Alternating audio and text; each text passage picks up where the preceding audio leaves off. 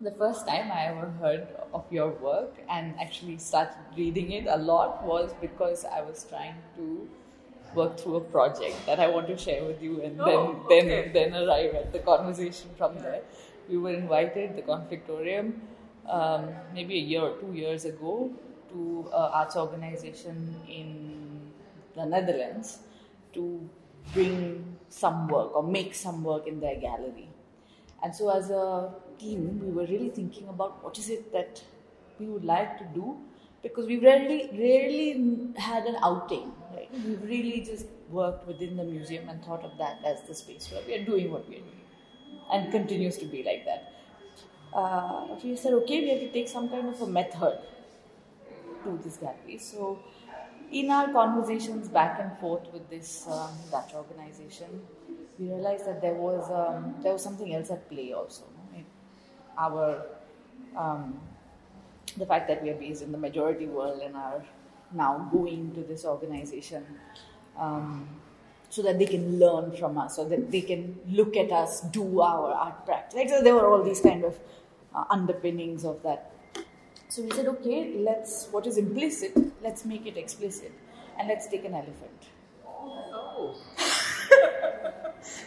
So let's take an elephant from Ahmedabad to the Netherlands, and that's really what we want to do as our art project.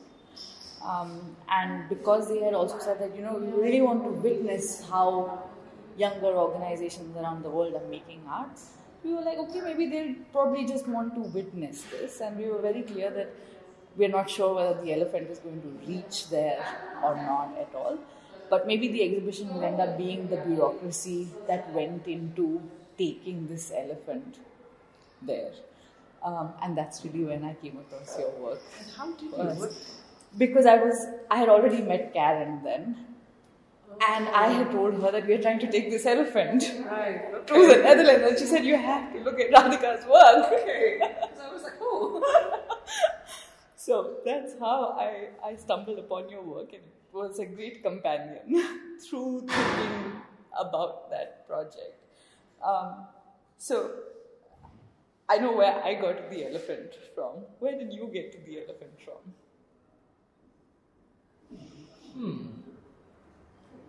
I think I came across something about him.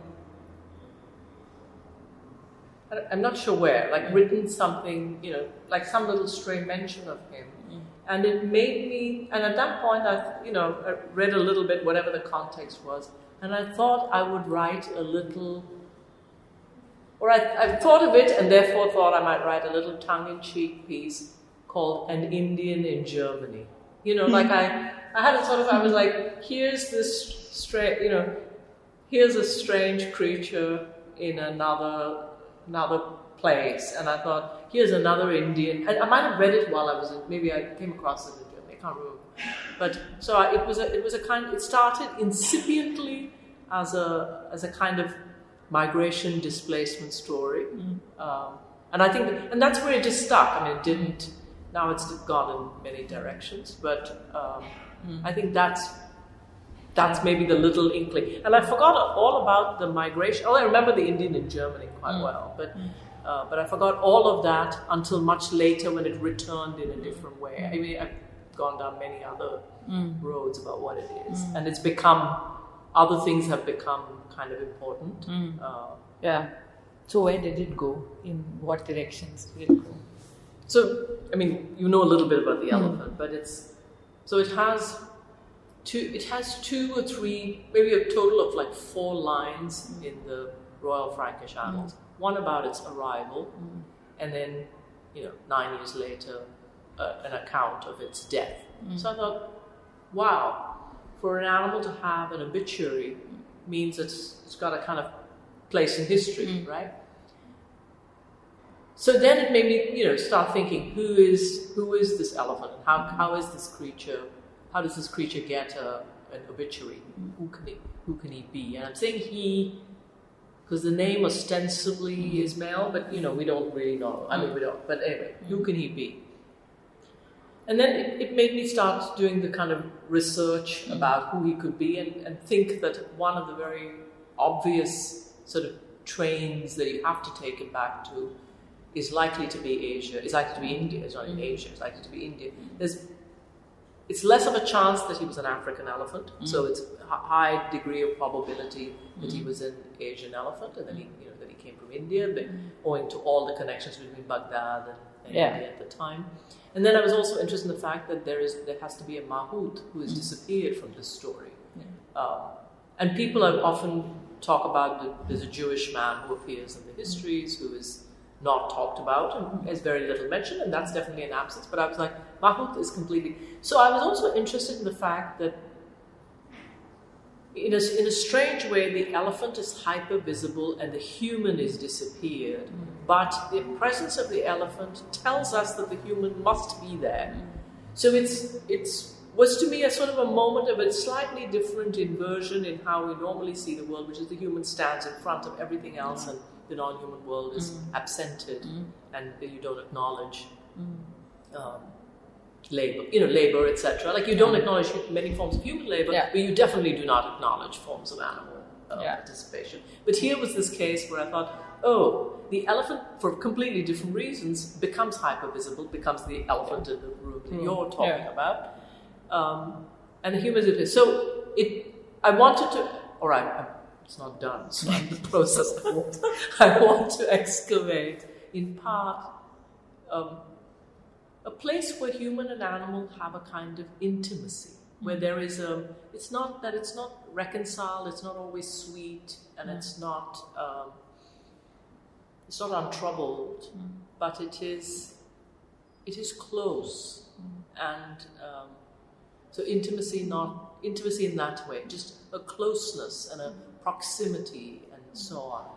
And, you know, more related to sort of some of the ideas you're dealing with in Conflictorium, some of my early kind of work was post-riot in Bombay. I'm interested in the same sort of idea, like what does it mean to be intimate in one's violence, right? For violence to spring in places where people have lived cheek by jowl, right? People have lived right next to each other. So in some ways, so I am interested in the kind of human, non-human, where on the one hand you could be helping, sharing, nurturing, caring, all of which comes from proximity. But it's also exactly that seems to allow one to turn to a kind of a depravity, that you know, a depraved response to neighbors, people, however you can. I don't even know if these are right categories, but you know, people to whom you are very close. So I'm interested in that space where intimacy and cruelty or indifference, maybe intimacy and indifference, maybe more than cruelty. Cruelty seems quite developed thing, but indifference, which can lead one to very neglectful, uncaring actions. I think that, you know, so I think they exist in both. Much of my work now is much more thinking about the non-human world, but I think they come from a similar place. I mean, I think what you're saying immediately strikes a chord also from knowing a particular case closely, and maybe it is an important case for India. It's the Bilkis Bano case.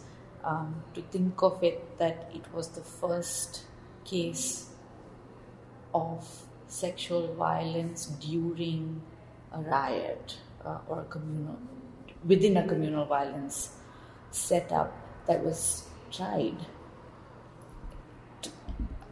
And we know that it's true over and over again, but it took that long for it to go on trial. But what I'm thinking of right now is that Bilkis remembers in her testimonies, one after the other, all the people who raped her. And in all her testimonies, she speaks of them in relation. So she calls out as ex-kaka, Y bhai, Z fua. So she is naming an intimacy, and then she's placing this kind of gory violence right next to something like that.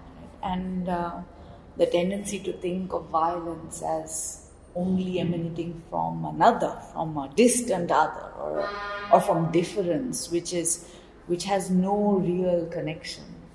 But actually, it just sits next door in the neighborhood. And sometimes I feel like it, like that's. I mean, people say this obviously about domestic violence and family, sexual violence in the family, and so on. But in fact, it is that allows I don't know, the karkanas, or that which allows a particular virulence in it. It's like knowing the sites of particular sensitivity, which hitherto didn't matter. So, like what? So that is also, and you probably thought about it quite a bit, right? Like, what is it that shifts it and shifts it back? So violence is both sort of acute, consistent, but also sometimes withdrawn, and there's completely different kind of exchange. I feel like I remain a student of violence primarily to understand it and how it does what it does, and my sort of field remains Gujarat and how I can navigate. And it's strange because we don't talk about that violence easily, right? We know that about shared violences, that people don't remember or don't talk about it. And particularly in Gujarat, we are really good at silences or building cultures of silence that pretend like everything is long gone. But I'm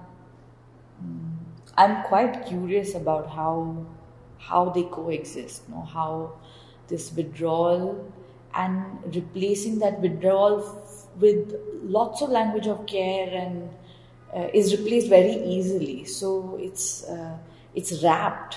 It's not like just easy withdrawal that it's okay now, violence in absentia, but it's like actually taking the route of saying, oh no, we are friends, oh no, we there's never been anything wrong with us. In these kind, like phrasing it in the classic Nehruvian kind of, or even just to post independent posters of unity and diversity. You know, it's cloaked. Still, often you encounter that, but the ability to believe that has kind of come down drastically.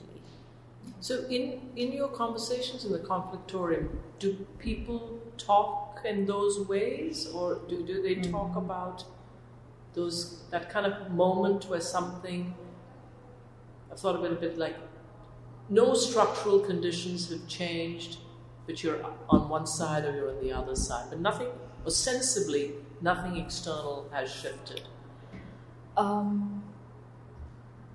Yes, but what because of the set of triggers that are there at the Conflictorium, there is the only place to talk about any of this is through the I, through the self, saying what is it that is happening to me and what is it that's happening in my family,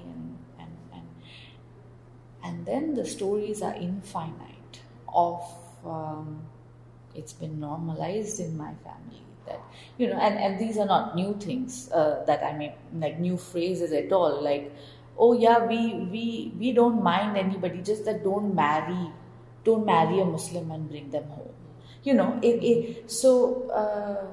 And this is cloaked as the modern progressive position, like, oh, we are very open, you know, but roti beti nahi, you know. So I guess I feel like lots of people are just, nobody knows what to do. We are in a crisis situation. Right? We are also in a crisis, like it's a crisis of imagination. Even if one figures out as an individual or saying, no, this is wrong, something is off, I don't feel good about it, you still don't have the means to place it in language, to place it in everyday experience and how you may navigate the city. So, for example, for someone like me who keeps dealing with the problem of where I live, you know, in this city, because where I live is an automatic marker of what my caste, class, religious positions would be. And Ahmedabad is so deeply segregated in that sense. You can literally just, I can look at an address and tell.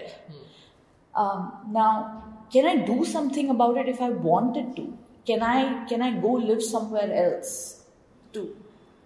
It's very difficult to make it happen. So it's also like imaginations are totally fractured. It's not enough to acknowledge and recognize that this is a kind of violence. If you do, you don't have out on it.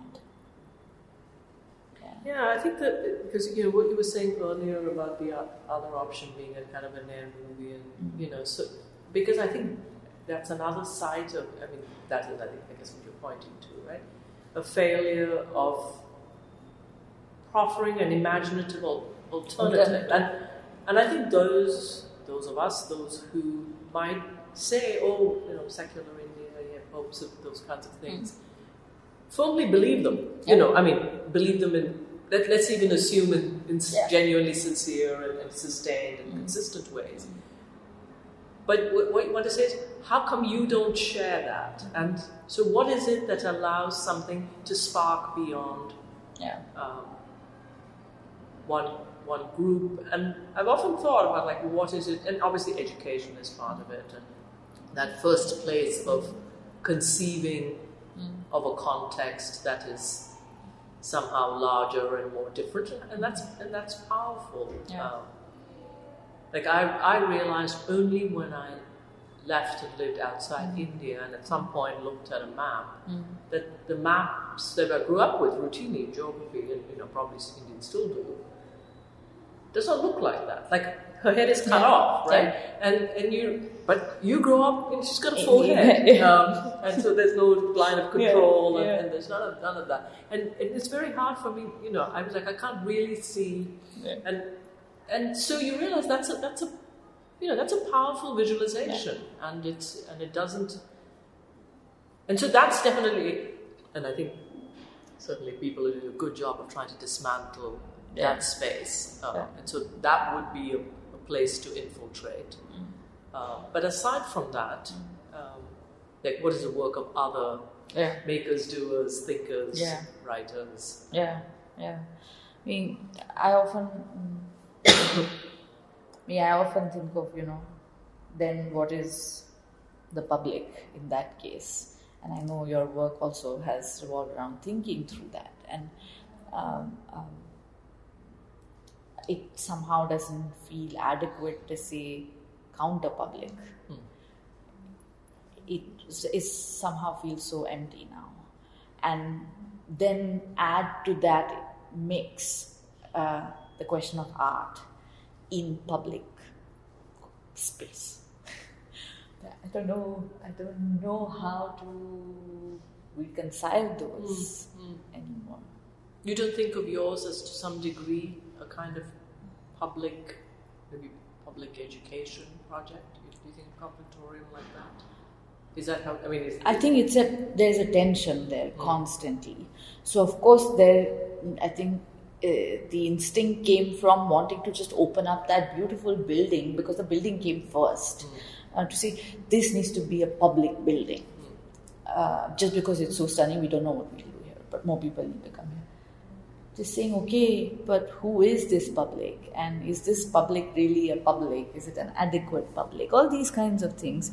And of course, there are modes of meaning just in its medium, there is some amount of exclusion built in to the medium itself. And one tries as actively as possible to nip at those corners that make it an exclusionary space. And every day you discover, saying, oh my God, we didn't realize even this. So from doing away with wooden doors and putting glass doors, doing away with curtains, doing away with security guards, doing away with gates. So you keep doing away with things, with languages, but keep discovering there are more that are just inbuilt into an project that's trying to engage with publics, that there's so much exclusion is built in. So it's there is some tension. And also I think that there were sort of two things, but one is more related to your talking about. So one thing I found working in sort of cities, like, you know, working in Ahmedabad or working in New York, is that you can do things and they never satisfy the enormity of the city, right? So you're always trying to figure out how to do something that's appropriate to the, I don't know, to the quietness, emptiness, the smallness, but smallness not in the sense of tiny, but modesty of the effort, and to hold true to those things, and to deal with the fact that the rough and tumble and scale and enormity and energy of the place both ignores, which is maybe more expected, but more can just embrace it as like part of, I mean, so certainly working in New York and, you know, even outside on the street, like true public in the sense of, you know, external. People will look casually and will just say art project or, oh, people are very fine, and just move on. And you realize that it's, you know, it's got the capacity to, in a sense, appropriate quirkiness, difference, etc., and just move on. So then you're wondering, like, what is it that's going to, what impact does that have, and for whom? Is it adequate that's for two, like, how are we supposed to measure these things? Is it adequate for two people? Is the exchange that's taking place sufficient? How does one understand what is going on? So that, you know, that's one thing that strikes me as complicated in working in places which are already full of all kinds of other things. And then people will often say, well, is that part of your project? And it isn't, but it's, I was like, why shouldn't it be? Because it also seems like a good effort. The other thing, which is kind of what I was going to bring in terms of so you'd asked us to bring an object.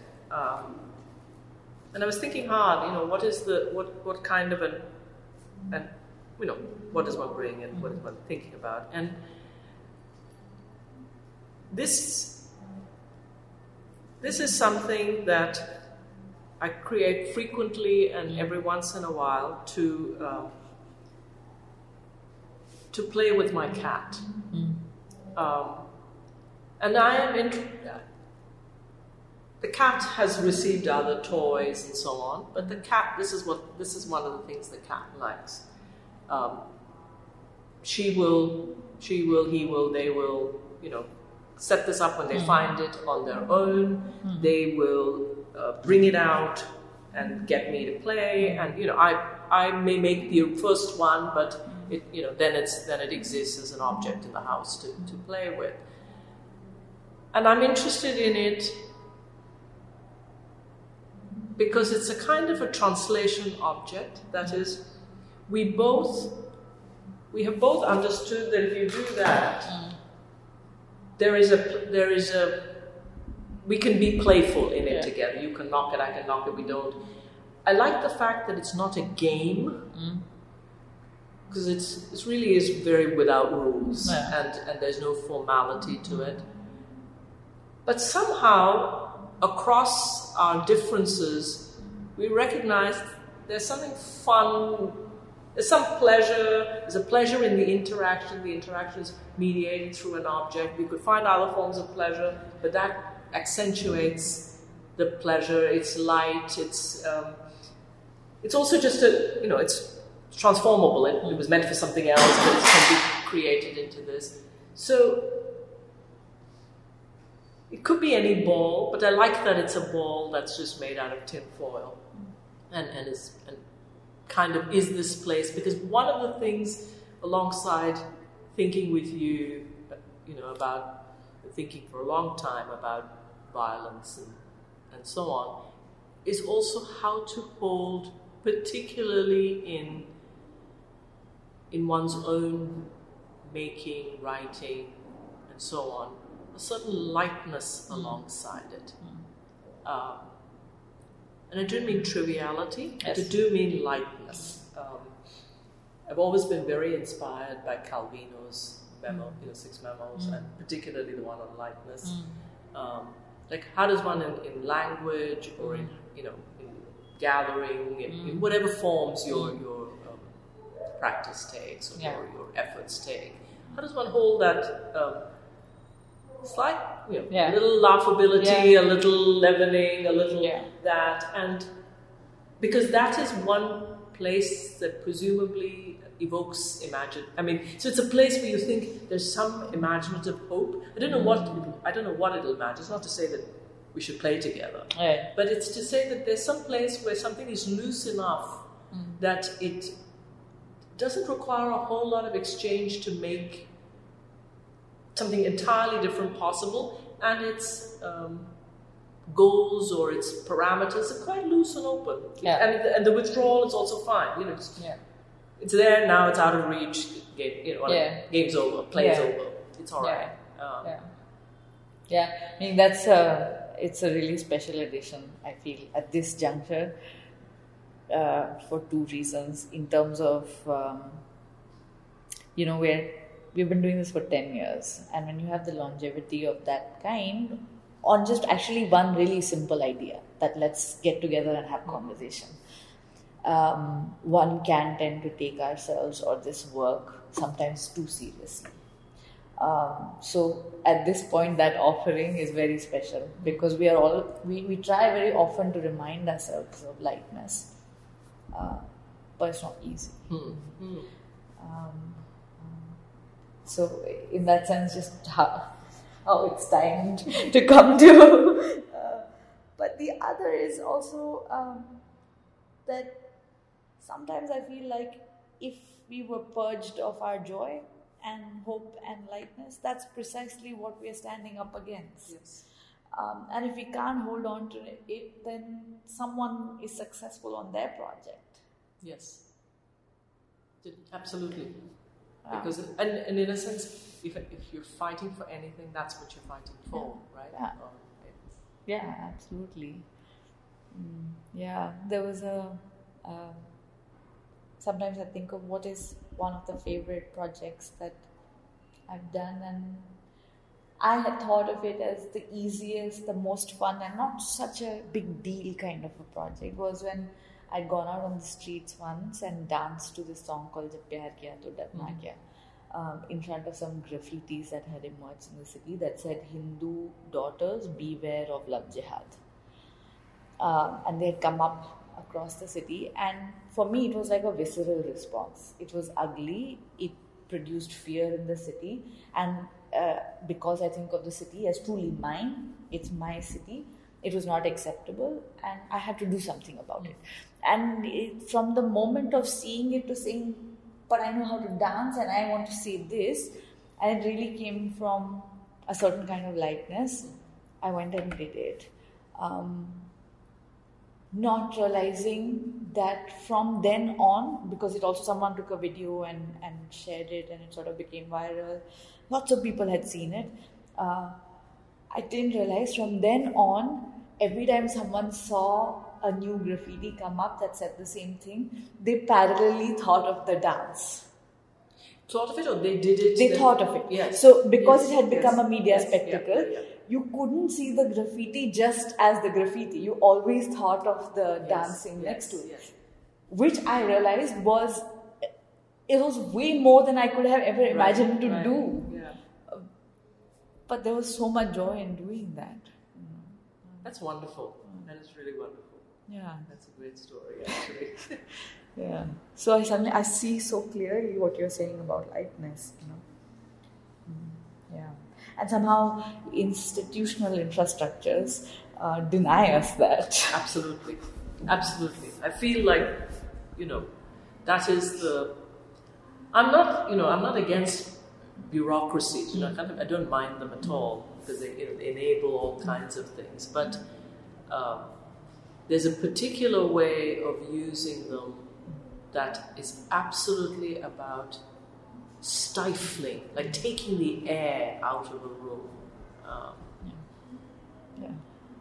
Even in places that are set up ostensibly for open-ended, arts organizations, universities, that are set up, in fact, for being wild and, training new minds, whatever you want to think about it. But the it's like, how do we do it, and then let the air out, so that everyone there is, choking with.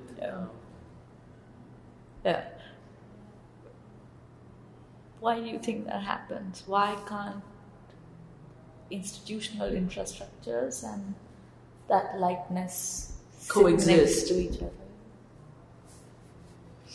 I don't know, and I don't know. It's meaning it shows itself to us everywhere without fail. Also because ultimately institutions are a sum total of human beings working with agreed protocols. So they have the ability to have joy or individual joy, but somehow in a collective form. I mean, do you think it is in part,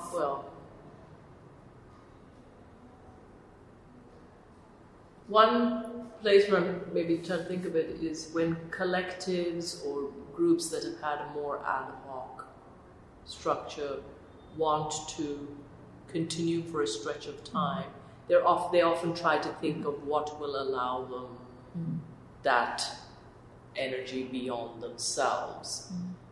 Often with very good reason, because, the understandings that exist between people, etc., is unspoken and understood, and so I'm wondering if longevity is one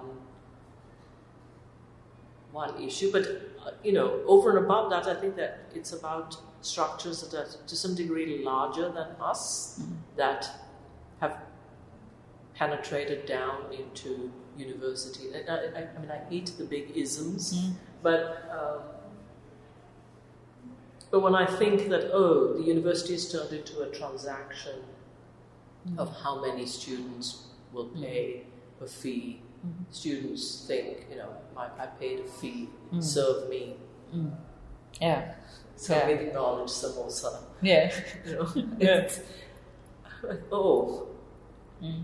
And that's obviously about a structure that's bigger than the university, right? But is a transactional. Interaction that's become how we see anything, functional value, instrumentality, and all of that. But I think it's tied very much to your idea that for failure in imagination, that lightness is not only the space that fosters imagination, but our inability to find the light. Places is also a failure of our imagination, and I think that I think protests and anger have used it before to good effect, to really powerful, and haven't lost sight. Song is the song is the kind of the. I feel like they managed to use, but I don't see that, certainly not in India. I don't. I don't see it here either. I see energy, anger. I see in good ways. Not in the institution though. Not in institutions. I mean, I see energy, anger on the street in ways that feel. That feel the need to also subvert the institution. But not within the infrastructure. And so from actually critiquing the infrastructure on these counts, do you have thoughts on how does one build an infrastructure, or what could be at the cornerstone of building an infrastructure of likeness? Maybe.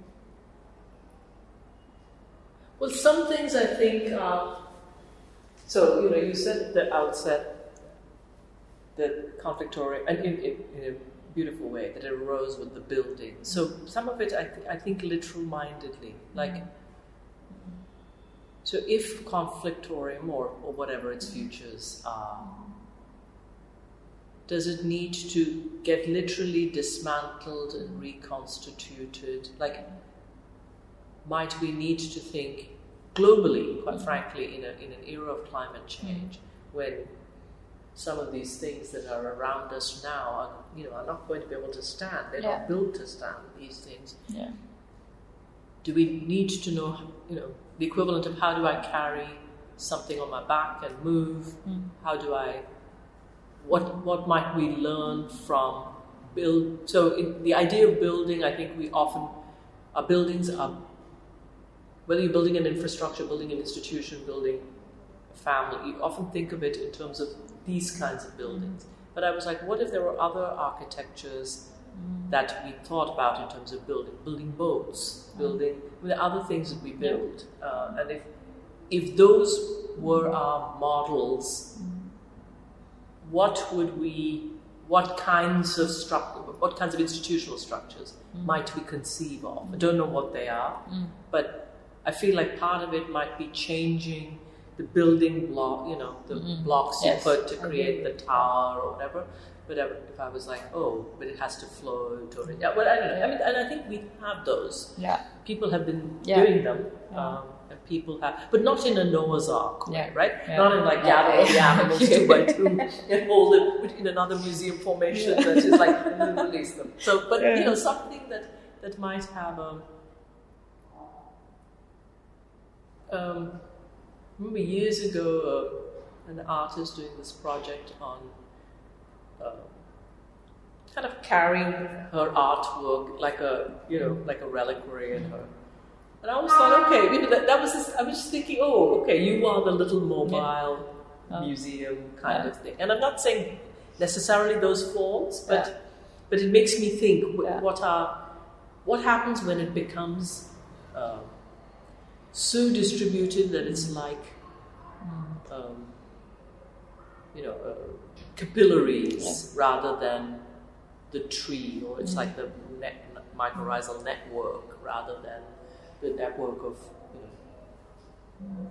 kind of fungi and so on under the ground, and the trees making its connections with trees or whatever thing. But if we looked to other building models rather than the tower, as a kind of principle, might we find a lighter form, lighter materials, which actually brings me to. One part of this conversation that I've had repeatedly is about this assumption that institutions are meant to be perennial. They're meant to be permanent and to be with us forever. And if they don't do that, then that is their failure. And what we are saying now actually is in direct contestation with that. Does that idea make you anxious? No, I mean, I'm a firm believer, like sometimes there's a life to a thing, and that the lives to the thing take all kinds of durations and forms.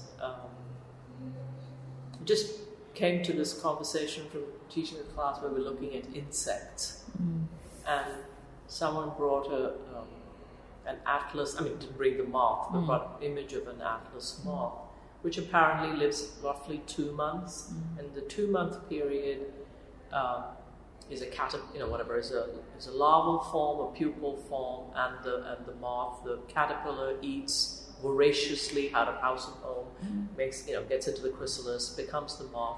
The moth does nothing, and the moth has no eating appendages. So the energy is all from its larval stage, and therefore, I guess the moth is meant to reproduce, and otherwise tries to minimize its energy expenditure entirely.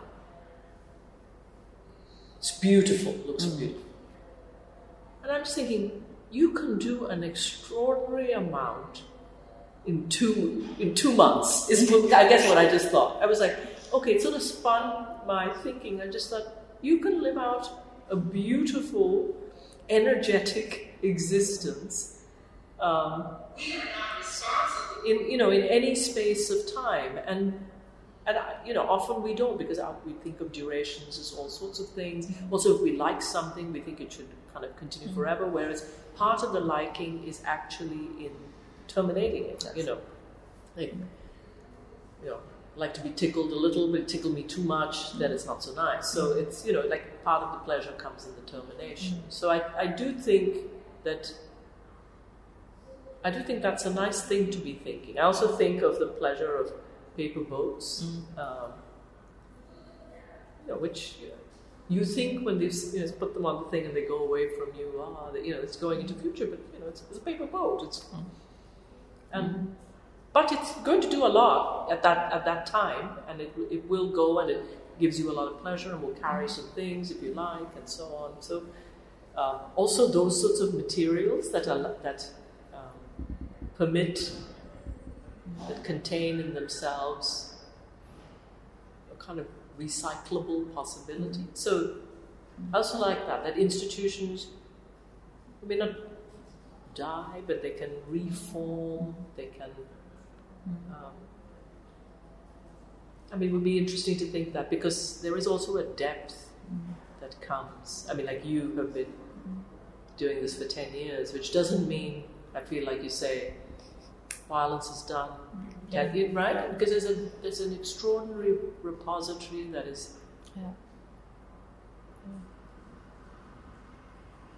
I feel like I'm encountering that question very often these days. And somewhere, I think maybe in the conversation with Amar, I was suggesting that maybe the Conflictorium should become a garden now. Oh! That's beautiful. It's a 100-year-old building that it's so difficult to raise the resources to just maintain the building, because everybody wants to give you program money. Nobody wants to give you money to take care of a building. That we should just stop like trying to fix and patch up that building and let it fall apart. And maybe the garden will be able to speak to different people, and will be able to speak in different languages, which maybe we were incapable of doing all this while. And so when I shared this idea first, someone asked the real question, what will we do with all our equipment? You're going to have to buy some gamlas and some hose and trowels. Sell it to do that. That's a lovely idea. But it the letting go is very hard, I think. And I'm also not just like, I don't think everything has to be lit on fire and let go. So I think it also bears thinking, how do you keep, and how is that keeping? Yeah.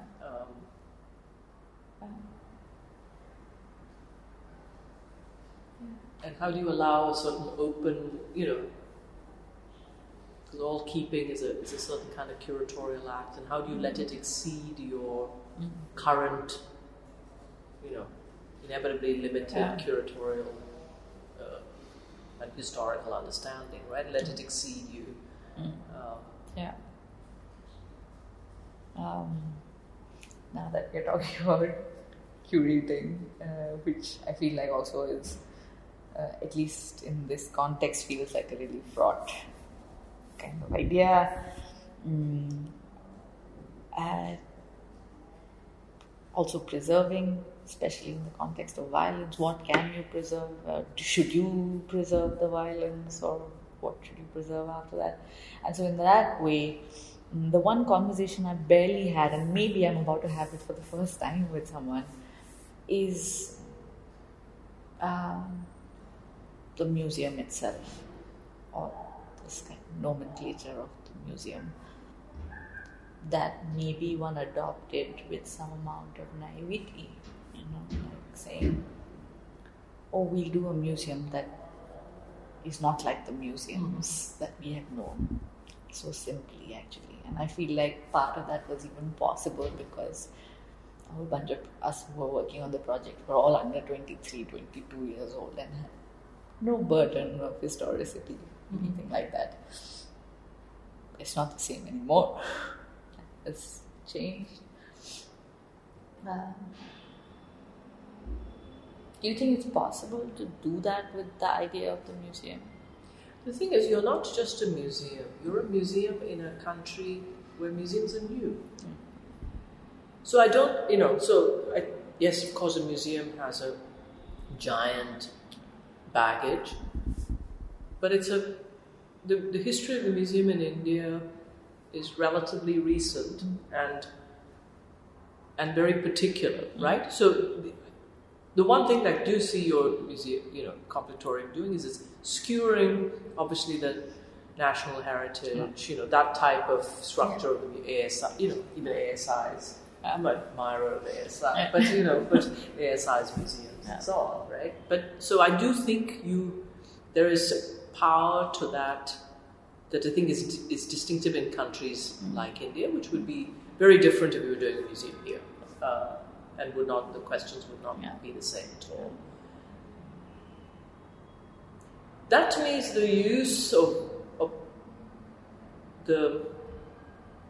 It's sort of like sometimes the pretense of weight, in the sense of an august thing, but it's actually made of It's part of the joke, right? It's part of the lightness of the thing, and also, but gives people who might come from very vulnerable places a kind of authority because they've been in the museum, right? So I do see that there could be things, still something fruitful to play, to really play, and that you don't need to feel. Or I don't think that you are only tied to the Euro-American history of the museum. So that's certainly one. Yeah. The other, which is your idea of the garden. I mean, like, it would be interesting to think, like, garden as opposed to field or, I don't know. Like, a garden is also another operation of a collection. Seems to me would raise a whole set of other questions and other concerns, and also draw on other completely different histories. So I feel there's both the colonial botanical garden and then there's the Mughal gardens. And so I feel like, then there's a whole set of other things to draw on. And the fact that in some ways gardens and can be museums of violence, that's another way to put it, right? It's violence, right? They tell you stories. Yeah. So I think that. So I guess I'm thinking. I don't know that the. I'm sure the museum is. I mean, the museum is a fraught idea, but I don't think it's completely without use and strategic. I mean, I'll be really frank. Strategic use. Yeah. In a country like India and a city like Ahmedabad. Yeah. I mean, in the context of current kind of quite design-ugly debates around Sabarmati, and I'm just like these things. Every other day is a sort of Jallianwala. The kinds of things that are going on. Yeah. It's actually interesting to play to say that after all, Jallianwala is a heritage of violence. I mean, what else to say? It's a conflictorium, right? Yeah. Which was sort of interesting and now is turned into something terrible. So, seems to me one could be quite sharp in inserting oneself as if into the game, right? Yeah. And I mean, that's another place where I think lightness and play, and you as a dancer would know that only too well, right? The as if is an extremely fun place to be, right? Completely. And the little distance, and also people can know that you're doing an as if, but they can take it seriously, right? Yeah. That's what we have the theatre. Yeah. You know, it's as if they're playing, and I take it very seriously. I cry, I, you know, blah, blah, blah, I come out. So I think that's also an interesting, and maybe there's something new to do if you know, if what you've done thus far is a certain kind of building and collection and so on. Maybe there's a moment to now that's acquired a certain freight. Maybe there's a moment to like shift it to do something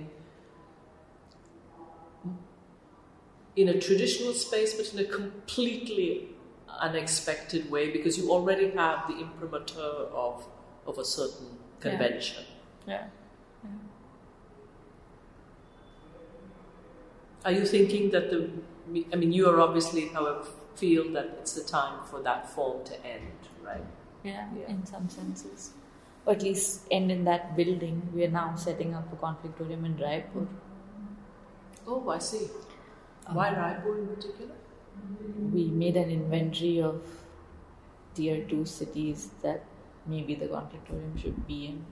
And Raipur won, or rather lost, and therefore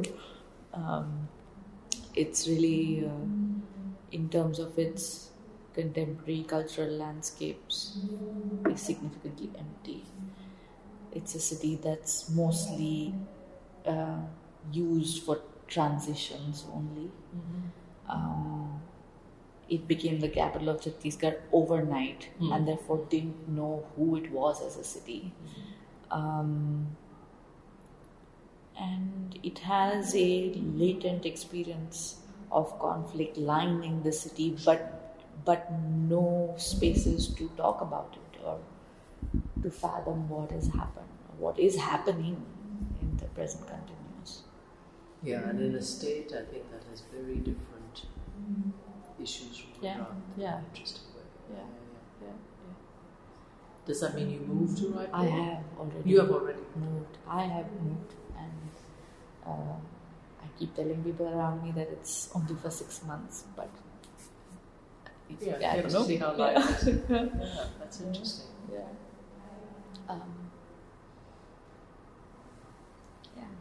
So I may be suggesting that it should end in this form. In Ahmedabad. But are there others who, I mean, who are invested in it? But maybe that's okay too, right? So this is a lot about how many more people will think about it, or will come to think about it, maybe, including its audiences, because I know that in many ways the Conflictorium is an important part of some of those people's lives, even as audience. And I remember one evening we were showing a film, and during the introduction of the film, I had very kind of not thoughtfully said, you know, oh, we'll shut it down and make a garden. And this person who had been coming to the museum, a young 21-year-old boy, over the last 4 years, had never spoken to me in those 4 years, or I had never had a conversation with him, said, "One second, I need to sit down with you and tell you that you cannot say this, because my life feels like it has ears and a voice, because I can come here. And you saying this doesn't sit well with me." Right. And at that point, I suddenly realized that this had moved beyond the purview of my own artistic practice. This is no longer about what I would like to do as an artist. It's about many, many more people.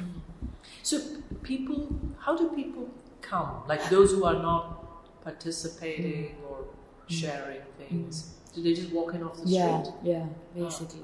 But for example, we also try and show up in like spaces like newspaper listings, Gujarati newspaper listings, and we are also looking for where will our audiences come from, right? I mean, if we just do Instagram, Facebook, put up posters in cafes, universities, schools, which are your usual suspect, you only encounter certain audiences. And for us, that is a really important, intentional thing to work with.